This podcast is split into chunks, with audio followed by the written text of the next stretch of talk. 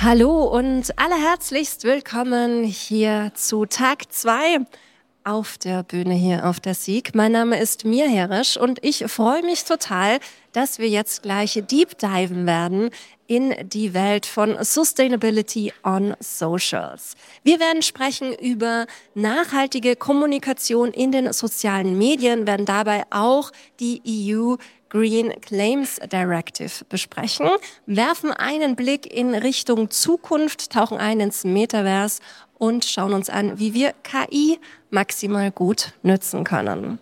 Dazu freue ich mich total, weil wir haben hier zwei absolute ExpertInnen auf der Bühne sitzen. Ganz rechts außen findet ihr Magdalena Schaffrin. Sie ist die Co-Gründerin und Co-Geschäftsführung vom Studio MM04. Das ist eine Kommunikationsagentur, die sich auf die strategische Beratung spezialisiert hat. Und hier geht es darum, wie kann die Mode einen sehr wichtigen Teil dazu beitragen, dass nachhaltiger kommuniziert wird. Es wird sozusagen die Sprache der Mode genutzt, um nachhaltig zu kommunizieren. Darüber hinaus ist Magdalena auch noch die Co-Founderin und Co-Geschäftsführung von Forn, the Berlin Fashion Hub. Das ist ein virtuelles, aber auch physisches Fashion Hub, das es sich zur Aufgabe gemacht hat, einen positiven Impact der Mode zu erreichen. Schön, dass du da bist. Danke. Und dann haben wir hier noch die geballte Social Media Kompetenz auf der Bühne sitzen. Vielleicht hat die eine oder der andere ihn gestern auch schon auf der Bühne gesehen. Da hat er zum Thema Socials und Trends 2024 hast du gesprochen, oder? Genau, Social Media Trends 2024. Ja. Haben wir gestern besprochen und äh, war spaßig. Ja, das ist übrigens Patrick Bergmann.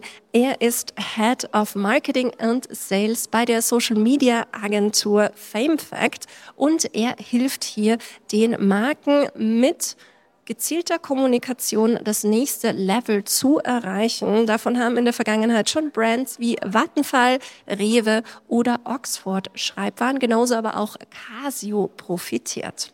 Sehr schön, dass ihr beiden hier seid. Und ich würde sagen, wir starten gleich direkt rein, mitten in unser Thema. Patrick, wie gelingt es denn Brands, nachhaltig auf den sozialen Medien zu kommunizieren?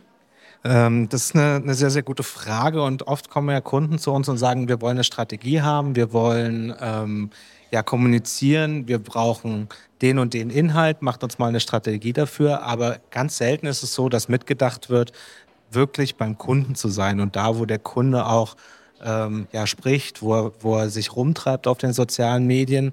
Das bedeutet, ganz häufig haben wir unseren Kanal, dort posten wir etwas und dann äh, wird es quasi ja, zurückgelassen und äh, sich gar nicht weiter darum gekümmert. Und da kommt das Community Management ins Spiel. Und das ist eigentlich das, was wichtig ist, um da wirklich beim Kunden auch nah dran zu sein. Zum einen natürlich unter den eigenen Postings, aber noch viel wichtiger eigentlich da, wo der Kunde sonst ist. Wenn er nicht gerade bei mir ist, ist er bei, an, bei, bei Wettbewerbern, äh, wie ist meine Zielgruppe, womit beschäftigt sich meine Zielgruppe, geht die zum Beispiel gerne klettern, geht sie gerne surfen, spielt sie Fußball, dann heißt es, mich da auch äh, äh, zu engagieren und da wirklich proaktiv auf auf meine Community zuzugehen, zu kommentieren, mit ihnen zu interagieren. Und äh, das ist eine Thematik, die leider immer noch ein bisschen unterschätzt wird, weil das eigentlich was ist, was man gut machen kann, um wirklich eine Bindung, eine Kundenbindung aufzubauen und so wirklich eine Community im sozialen Umfeld, im, im Social Media zu schaffen.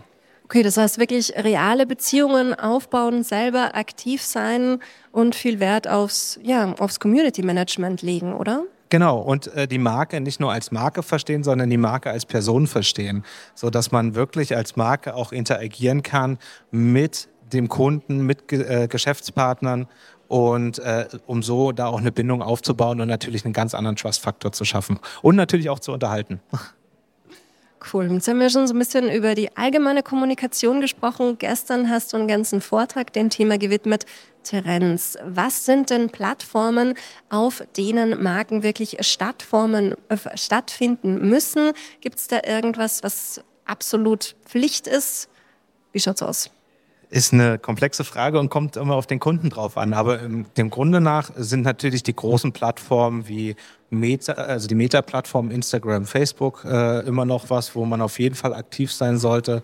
Äh, TikTok ist was, was gerade mega am Kommen ist, beziehungsweise seit Jahren mega am Kommen ist, in der Mitte der Gesellschaft angekommen ist, bei den Firmen eher noch nicht so.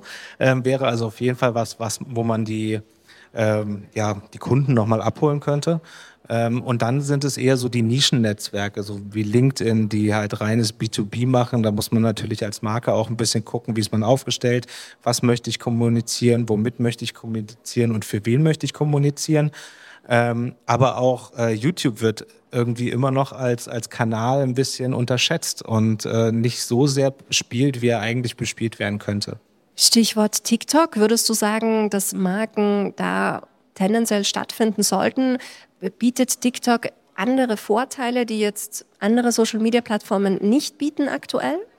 Also wenn Marken verstehen, als Person zu kommunizieren, sollten sie definitiv auf TikTok sein. Ähm, was wichtig ist oder wichtig zu verstehen ist im Vergleich zu allen anderen Plattformen außer LinkedIn, ähm, ist die organische Reichweite sehr, sehr gering auf den anderen Plattformen. Das ist bei TikTok nicht so. Dort hast du, wenn du kreativ bist, äh, Ideen mitbringst und die auch gut umsetzt, äh, immer noch die Chance, einen viralen Effekt zu, zu erreichen, ohne dafür wirklich Geld auszugeben. Klar, Geld hilft immer. Paid Media ist, ist einfach ein großes Thema, über alle Netzwerke verteilt, aber du hast auf TikTok auf jeden Fall die Chance, diesen viralen Effekt mitzunehmen. Es gibt äh, beispielsweise ein Krankenhaus aus Dortmund, das einen sehr, sehr coolen TikTok-Account hat, äh, die dort einfach den Alltag äh, der ähm, ja, Schwestern, äh, der Pfleger und auch äh, der Ärztinnen zeigen, um dort ähm, ja, das auf eine sehr lustige Art und Weise zeigen, um so ihr Employer Branding zu, zu stärken. Und das ist ein sehr unterhaltsamer Kanal. Also müsst ihr mal suchen, mal gucken. Das ist sehr, sehr cool. Okay, cool. Spannend. Magdalena, was würdest du denn sagen, was gibt es denn spezifisch im Bereich Mode und Nachhaltigkeit in der Kommunikation auf den sozialen Medien zu beachten? Da gibt es tatsächlich eine Menge zu beachten. Also vor allen Dingen äh, muss man auch wissen, was man kommuniziert. Wenn man über Nachhaltigkeit kommunizieren möchte, muss man das tatsächlich fundiert tun. Also das äh, Thema Greenwashing ist natürlich ziemlich groß und auch schon vielfach diskutiert, passiert natürlich auch äh, vielfach auf den sozialen Medien. Äh, meistens äh, damit begründet, dass äh, in Firmen oder Brands, ne, die CSR-Abteilung oder auch die Produktentwickler eigentlich ganz gut Bescheid wissen über die Nachhaltigkeit der Produkte, aber eben dann die Marketingabteilung oder die Kommunikation nicht ausreichend darüber informiert ist, was eigentlich jetzt genau nachhaltig an diesem Produkt ist oder nachhaltiger an dem Produkt ist, was jetzt da eigentlich gerade beworben wird. Also es ist eben äh, bisher, das beobachten wir eben bei unseren Kunden auch und auch in Gesprächen mit anderen Firmen, noch nicht gut organisiert oder vielfach noch nicht gut organisiert, dass tatsächlich dieser Wissenstransfer aus der Produktion, aus den Lieferketten, ne, die Daten, die da generiert werden, tatsächlich dann übertragen werden, dann in die Kommunikationsabteilung und dann zu den Leuten, die tatsächlich dann posten und natürlich auch dann äh, kommentieren, wenn man tatsächlich in, ins Community-Aufbau geht. Also das ist tatsächlich was, was, was wichtig ist, äh, da genau Bescheid zu wissen. Also auch ähm, im Hinblick auf diese Green Claims Directive, die kommt von der EU. Äh, genau, aber dazu noch mal was später. Ich glaube, ein zweiten Punkt, der halt auch ähm, echt äh, gut ist, also wir haben jetzt viele, viele Jahre über Transparenz gesprochen. Ne? Es ging halt ganz viele Jahre immer in den Diskussionen darum, äh, dass die Firmen eben transparenter kommunizieren sollen und dass möglichst viel Transparenz auch möglichst äh, gut ist, also am Ende auch äh, so eine Wertung dahinter. Und ich halte das eigentlich nicht mehr für ganz richtig. Ich denke eigentlich, dass äh, Transparenz vieles löst. Und wenn man transparent sein kann als Firma, dann ist es auch gut, äh, das auch äh, zu sein. Aber es ist auch total in Ordnung, ähm, ehrlich zu sagen, an der und der Stelle kann ich vielleicht nicht transparent kommunizieren aus äh, den und den Gründen. Vielleicht gibt es ja auch Dinge, die ich als Firma noch nicht weiß. Also man muss ja auch äh, wissen oder ne, wir, wir, kennen ja die Realität. Nicht alle Firmen sind ja auch schon äh, so weit im Thema Nachhaltigkeit, dass sie wirklich alle Aspekte und auch haben auch selber vielleicht auch noch nicht die Transparenz über ihre Lieferketten, dass sie tatsächlich gut und vollständig erklären können, ähm, ne, warum jetzt ein Produkt irgendwie nachhaltiger ist. Und ich glaube, es äh, verändert sich eben jetzt auch in Zukunft dahingehend, dass es nicht äh, vorwiegend äh, Transparenz ist, das im Vordergrund steht, sondern tatsächlich eine ehrliche Kommunikation. Also dass es eben in Ordnung ist zu sagen, hier sind wir total gut, hier sind wir noch nicht so gut oder hier sind wir auf dem Weg oder das sind unsere Ziele, da, ne, da, bis dahin sind wir gekommen. Also wirklich einfach äh, eine authentische, ehrliche Kommunikation nach draußen, also wirklich mutig zu sein, über Nachhaltigkeit zu kommunizieren, aber das eben ehrlich zu tun und einfach wirklich genau sagen, okay, das ist, da, da stehen wir und das machen wir gut, da bemühen wir uns und äh, ja, da sind wir vielleicht einfach auch noch nicht so weit. Also auch Mut, quasi offen ja, Fehler oder noch nicht perfektes Wissen zu kommunizieren, um da authentisch zu sein? Naja, ich äh, denke, ja, Fehlerkultur, ne, das ist nochmal ein anderes Thema. Äh, äh, total, ich bin total dafür, auch Fehler zu kommunizieren, weil am Ende lernt ja auch jeder von den Fehlern der anderen. Ne? Und ich meine, äh, kein vernünftiger Mensch in der Regel macht Fehler willentlich zweimal. Also selbstverständlich ist es auch in Ordnung äh, zu sagen, ne, wir haben da was falsch gemacht, wir haben gedacht, wir haben was anderes angenommen, es ist jetzt nicht so rausgekommen, äh, aber wir arbeiten dran. Ich glaube, es ist halt total wichtig, ähm, ne, dieses Bewusstsein zu haben. Ne, wir, wir sind, wir befinden uns alle auf dem Weg. Also ich meine, keine Ahnung, ich arbeite seit 15 Jahren mit Nachhaltigkeit in der Mode. Natürlich, ich befinde mich auch auf einer Reise und lerne immer dazu, ne, weil sich die Themen auch weiterentwickeln und auch die Technik weiterentwickelt und so weiter. Ne, und auch andere Themen äh, durch die Wissenschaft wieder reingespielt werden und wir auch vor, weiß ich nicht, 15 Jahren war Mikroplastik noch kein Thema. Ne? Dann haben wir darüber gelernt, dass es halt ein großes Thema ist. Dann wurde es medial aufgegriffen und so weiter. Also natürlich, wir, wir befinden uns ja immer in einer Entwicklung. Und ich glaube, das ist, äh, das ist gut, äh, das anzunehmen und darüber dann auch einfach äh, ehrlich zu sein. Ja, und äh, genau, gleich.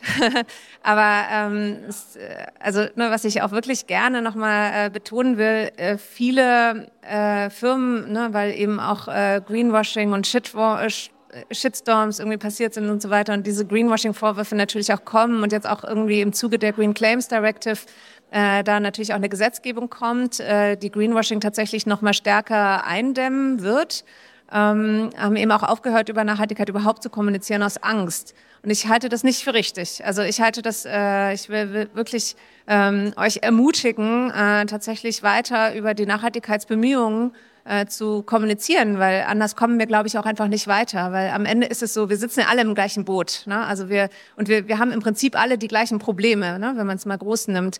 Und äh, wir können sie einfach zusammen lösen. Und ich glaube, eben eine offene, ehrliche Kommunikation auch zueinander äh, ist total hilfreich. Und schafft dazu auch noch Vertrauen. Also gerade in diesem Prozess auch äh, das zu begleiten und das auch kommunikativ zu begleiten, schafft zum einen für das Produkt einen Vertrauensvorschuss beim, beim Endverbraucher und natürlich hat man, wenn man jetzt mal rein aus der kommunikativen Sicht einer Social Media Agentur guckt, auf jeden Fall was, was man berichten kann und worüber man auch eine Storyline aufbauen kann, ähm, um einfach den Prozess dahin zu begleiten, wie kommen wir denn überhaupt zu unserem Nachhaltigkeitsclaim und dazu, dass es auch im Endeffekt nachhaltig ist. Ähm, und das transparent zu begleiten, ich sehe nur Vorteile da drin. Ja, ich total. Aber ich meine, wir sehen ja auch in der Realität, ne, also dass das Thema Greenhushing ist halt schon auch ein Thema. Und äh, na, das ist, ähm, ich meine, ich beobachte eben diese ganze Nachhaltigkeitsbewegung schon so viele, viele Jahre. Und ich halte das schon auch für gefährlich, jetzt da wieder zurückzugehen, weil es hilft insgesamt der Bewegung nicht. Also ne, ich bin, äh, ich bin total nachhaltigkeitsgetrieben, klar, deswegen sitze ich auch hier äh, und rede darüber. Ähm, aber es gibt natürlich eine Menge andere, denen es auch so geht. Und ich glaube, der gesamten Bewegung ähm, derer, die wirklich was verändern wollen und was verbessern wollen, äh, hilft es eben nicht, wenn eben dieses Thema auch in der Kommunikation wieder insgesamt runtergeht. Ne? Also sozusagen die Awareness wieder sinkt. Und insofern ist es, glaube ich, gut, da einfach wirklich einen pragmatischen Umgang mit der Kommunikation zu finden. Stichpunkt pragmatischer Umgang. Du hast jetzt schon ein paar Mal erwähnt, die Green Claims Directive.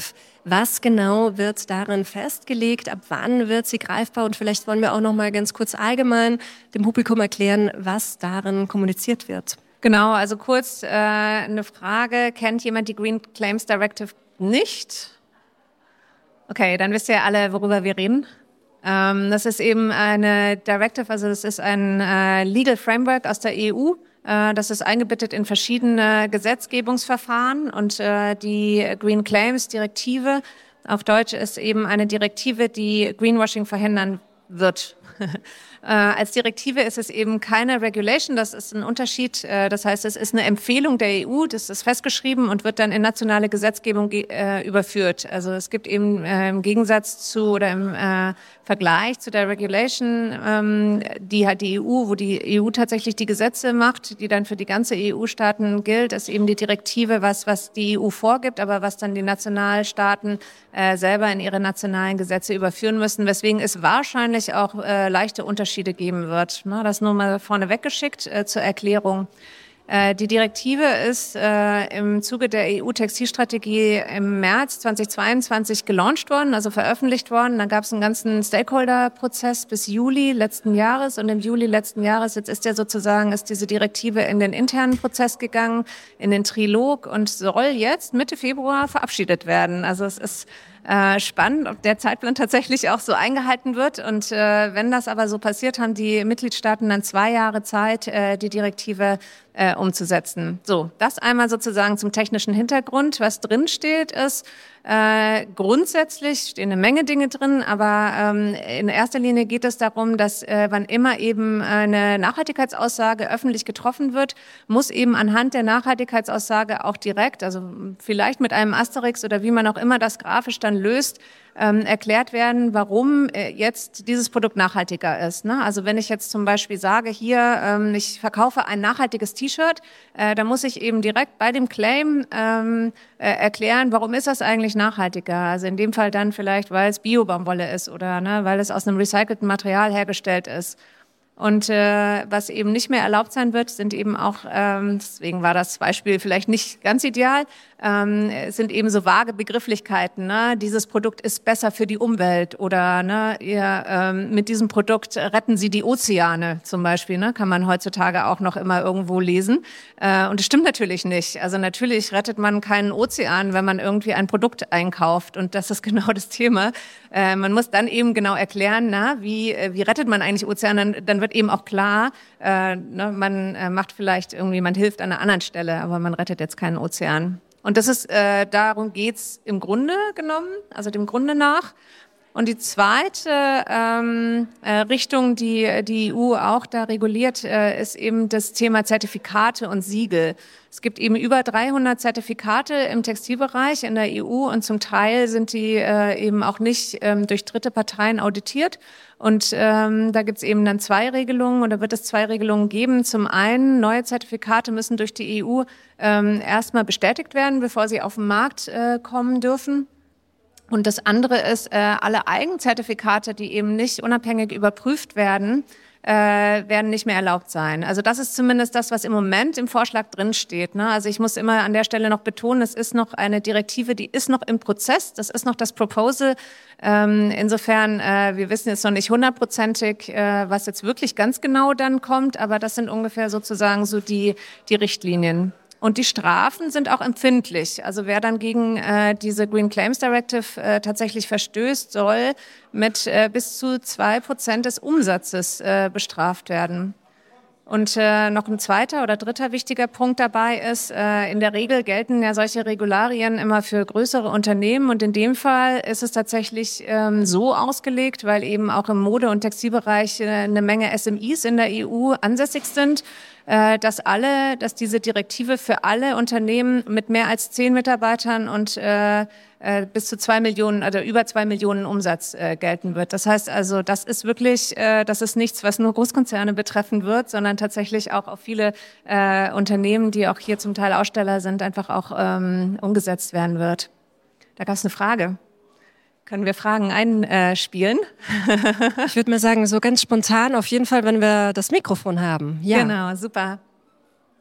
Danke, hallo, ich bin Janine, Sustainable Stylistin und hier auch mit einem kleinen Team vertreten. Wir aktivieren, was im Schrank vorhanden ist und klären eben unsere Kundinnen und auch über Social Media die Community auf. Ich frage mich, wenn ich das höre, also erstmal ein super Schritt, aber es betrifft ähm, die Marketingstrategie der Unternehmen und auch die Konsumentinnen, die da wieder in die Verantwortung genommen werden, sich zu informieren. Ähm, wisst ihr auch über, also von Bestrebungen der EU, zum Beispiel Importe durch chinesische Billigware. Und es geht ja noch meistens leider über den Preis, dass Leute äh, gar nicht nur in allererster Linie ähm, nachhaltig konsumieren, sondern sie konsumieren äh, über, weil Dinge so günstig sind. Ja? Äh, gibt es auch Regularien, Shein oder Temu, ähm, Produkte auf dem europäischen Markt teurer werden zu lassen, zum Beispiel durch Import, Erhöhung von Importzöllen, ähm, damit äh, nachhaltig produzierte Produkte auch eine Chance haben, ähm, also preiskompetitiv werden können im Vergleich zu Massenware. Na, es gibt, äh, es gibt eine ganze Reihe von Regularien, die tatsächlich in der EU-Textilstrategie äh, niedergeschrieben sind und äh, die in verschiedenen Bereichen stattfinden. Ne? Also es geht, äh, was halt auch noch vielleicht an der Stelle wichtig zu erwähnen ist, ist die Extended ähm, äh, Producers Responsibility, also ESPR abgekürzt. Ähm, es geht nicht um Importzölle, aber es gibt eine äh, ganze Reihe von ähm, äh, Regularien, die da drinstehen, äh, die es äh, so Fast-Fashion-Anbietern schwerer machen sollen, ihre Ware in der EU zu verkaufen. Ne, und das geht halt irgendwie über äh, die Erhöhung von recyceltem äh, Material. Ähm, das geht auch über ähm, es es wird auch darüber diskutiert, bestimmte Dinge höher zu besteuern, aber es ist noch nicht ganz, ganz klar, wie es äh, rausgehen wird. Ja, wir haben noch zwei ganz spannende Themen, die wir hier unbedingt noch besprechen wollen. Nämlich das eine ist KI. Nachhaltigkeit und Kommunikation. Patrick, wie sind denn da bisher deine Erfahrungen? Hast du selbst schon mit ChatGPT gearbeitet? Spielt das bei euch in der Agentur eine Rolle? Also mit dem Siegeszug der KI eigentlich letztes Jahr oder Beginn letzten Jahres ähm, ist jeder, der sich der KI in irgendeiner Form verweigert, einfach nicht up to date. Und das merken wir selber bei uns natürlich auch. Und der Entwicklungssprung, wobei wir auch trotzdem äh, im Hinterkopf behalten müssen, dass die KI noch in den Kinderschuhen ist, ist der Sprung, der im letzten Jahr gemacht wurde, fantastisch und sehr, sehr groß. Also klar, JetGPT, um es jetzt mal als explizites Beispiel zu nehmen, ist so, dass wir es in, inzwischen zum Ideenfinden, zum Texten tatsächlich auch mit, mit benutzen. Es, man kann es natürlich nicht standalone machen, sondern muss darüber auch noch äh, selber drüber arbeiten. Aber es ist zumindest äh, im Prozess und im Zeitprozess ähm, deutlich effizienter als zuvor, weil man natürlich mit JetGPT da einiges machen kann. Und das gilt auch für alle anderen äh, oder anders gelagerten KIs, für die Bild-KIs. Also zum Beispiel Adobe hat in seine aktuelle Version von Photoshop auch eine AI äh, oder KI integriert, äh, womit ich jetzt beispielsweise, äh, wenn ich ein Fotoshooting habe, nur noch das Model nehmen, äh, da rausschneiden muss und dann durch die KI neue Hintergründe, neue Szenarien einfach kreieren lassen kann, was mir natürlich auch hier im Content-Erstellungsprozess einfach wahnsinnig viel Zeit abnimmt, weil ich den Grafiker nicht mehr gefühlt einen halben Tag an ein Content-Piece setzen muss, sondern ihn einfach äh, wirklich äh, anders einsetzen kann, ihn mehr im Videobereich, wo ich ihn auch derzeit gerade im Social-Bereich auch mehr brauche, äh, äh, einsetzen zu können und solche Video- oder Fotobearbeitung, besser gesagt, dann die KI machen lassen kann. Nichtsdestotrotz äh, ist auch KI im Video äh, ein großes Thema. Ähm, ich habe gestern hier ein kurzes Video von HeyGen gezeigt, ähm, was sehr, sehr spannend ist, weil man im Endeffekt nur eine zweiminütige Aufnahme von sich selbst vor einem Greenscreen braucht und äh, äh eine zweiminütige Tonspur von seiner eigenen Stimme und man kann inhaltlich alles aufbauen und sich über alles sprechen lassen, was man möchte. Was äh, zum einen natürlich gefährlich sein kann, wenn wir äh, so in den Bereich Deepfake gucken, aber zum Content produzieren, gerade wenn wir jetzt äh, über äh, Kommunikation auf Geschäftsführerebene, LinkedIn mal als Beispiel nehmen, gerade um sich auch als Top Voice oder als Experte in seinem Bereich zu, ähm, zu zeigen und zu präsentieren, kann das eine große Chance sein, weil der, ich brauche den Geschäftsführer nicht mehr den ganzen Tag irgendwo in den Studio schleifen, um ihn dann dort äh, wirklich acht Stunden zu filmen, äh, Inhalte zu produzieren, sondern ich brauche von ihm im Endeffekt eine Aufnahme von ihm, von seiner Stimme und ich kriege ein Endergebnis, was sehr, sehr nah am, am, Geschäftsführer oder an der Person selber ist und kann das Ganze dann selbstständig mit Inhalt bestücken. Und das ist natürlich ein ganz anderes Effizienzlevel ähm, im Vergleich zu früher. Okay, also es birgt auch ganz schön viele Chancen mit sich. Magdalene, wie sind denn da deine Erfahrungen gerade vielleicht auch für kleinere, nachhaltige Brands? Wie können die von KI profitieren?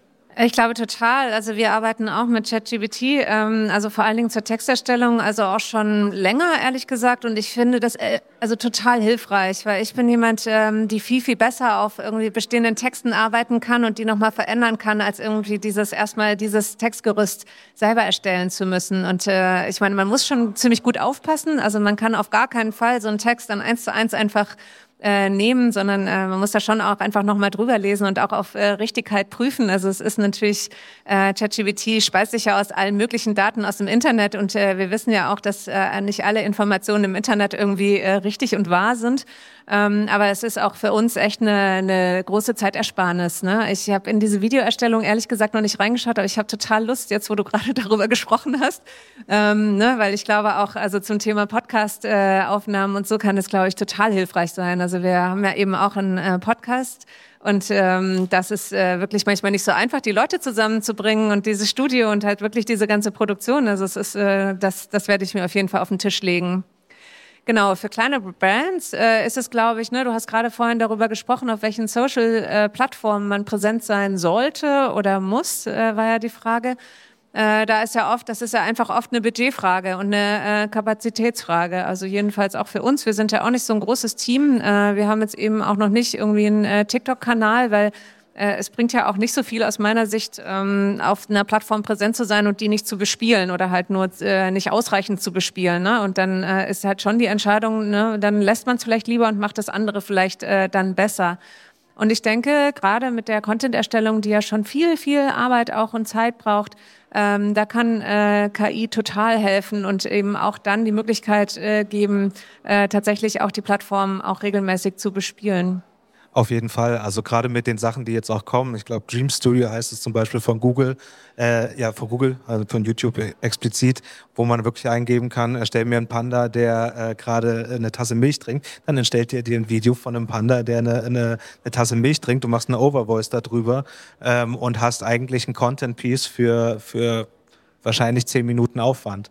Ähm, das ist einfach im Vergleich wahnsinnig schnell und äh, äh, kann einfach auch Möglichkeiten schaffen, die man vor Ort teilweise auch überhaupt nicht äh, leisten kann. Also wir können aus Berlin heraus zum Beispiel relativ schwierig äh, Content in, in Amerika oder in Afrika erstellen, können aber anhand der KI zumindest Settings schaffen, wo das dann trotzdem so ausgespielt wird. Ich glaube, da war eine Frage. Genau, und zwar folgendes. Ich warne nochmal bei dieses KI, habe ich jetzt getestet, jede Menge Bugs das heißt, du kannst die merkwürdigsten Situationen zaubern, irgendwie, die so zusammenhangslos sind teilweise. Die Verkehrsknotenpunkte der verschiedenen Bibliotheken, also die Python-Libs, die dabei benutzt werden, werden täglich neu aufgebaut. Das heißt, du kannst das Problem haben, eine irreale Welt zu schaffen, die so letzten Endes nicht mehr funktioniert. Das ist tatsächlich so. Also ich habe die merkwürdigsten Beispiele. Ein Mathematikprofessor. Suchen Sie alle Primzahlen von 1 bis 2000. Die KI konnte das Problem nicht lösen. Tatsächlich. Er hatte wirklich alle Daten in seinem Computer. Er ist, äh, macht eben äh, Algebra beziehungsweise eben Informatik und Mathematik und äh, kein Ergebnis. Du, ich wollte ein Bild haben mit Rock'n'Roll, Ice Cream und mehr. Was er mir dann gegeben hat, war ein Eis, das in Sand gefallen war. Und weiß ich was. Also es gibt bei diesem Irreales äh, die Möglichkeit, dass sich das Potenzial so herausstellt, dass diese nicht logische Welt Menschen so beeinflussen kann in ihren Entscheidungen, in ihren Visualisierungen, in ihrer Psyche oder auch eben in ihrer Mentalität, dass das Ganze eben in die Hose gehen kann. Würde ich mal ganz eindeutig so sagen. Also keine Frage, birgt das Ganze Gefahren. Also wir haben ja auch gerade schon drüber gesprochen, gerade Magdalena hat es gerade gesagt, dass man eigentlich die KI noch nicht zu 100 Prozent standalone äh, stehen lassen kann. Man muss immer drüber arbeiten. Und auch die Gefahr zum Beispiel bei dem Video, was ich vorhin äh, gesagt habe, dass da natürlich Deepfakes entstehen, die besteht natürlich. Und das ist natürlich auch eine Problematik, die gerade ohne passende Gesetzgebung auch äh, nicht wirklich in den Griff zu kriegen ist, weil es gibt einfach keine Gesetze, wie man mit KI derzeit umgeht. Und das ist eigentlich erstmal die Grundlage, die geschaffen werden muss, wenn wir darüber sprechen, ähm, zum Beispiel auch was Rechte angeht. Wir haben Anfang letzten Jahres einen Song gesehen von ähm, David Guetta war es, glaube ich, mit äh, Eminem. Neuer Track ist ein Video, was sehr viral gegangen ist.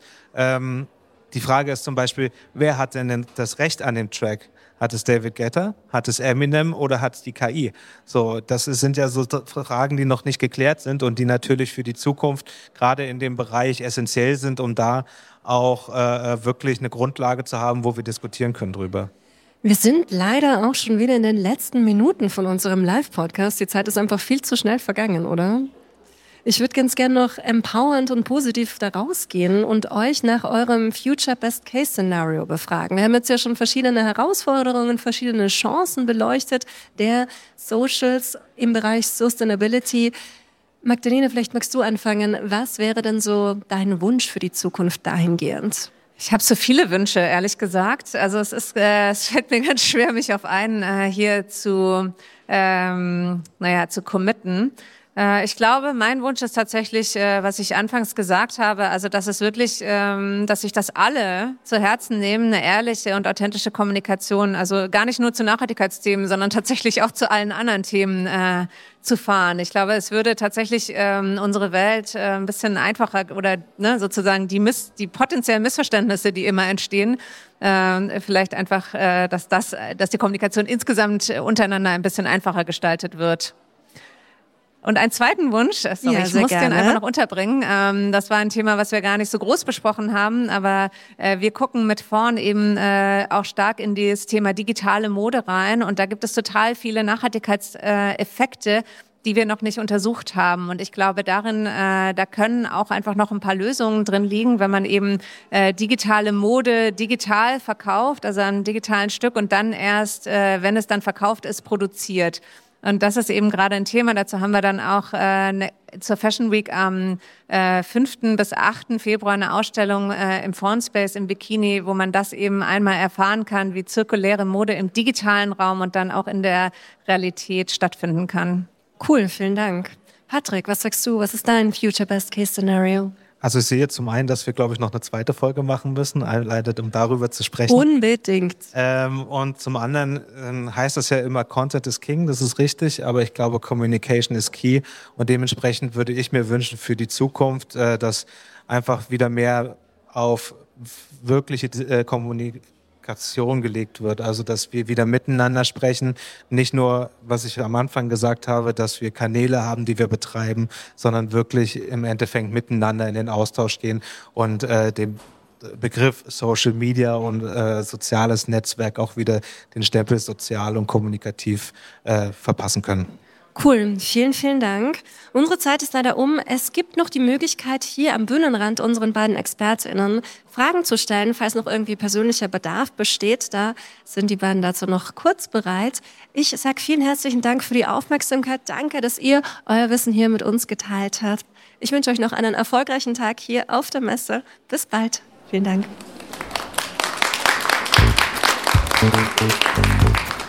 Thank.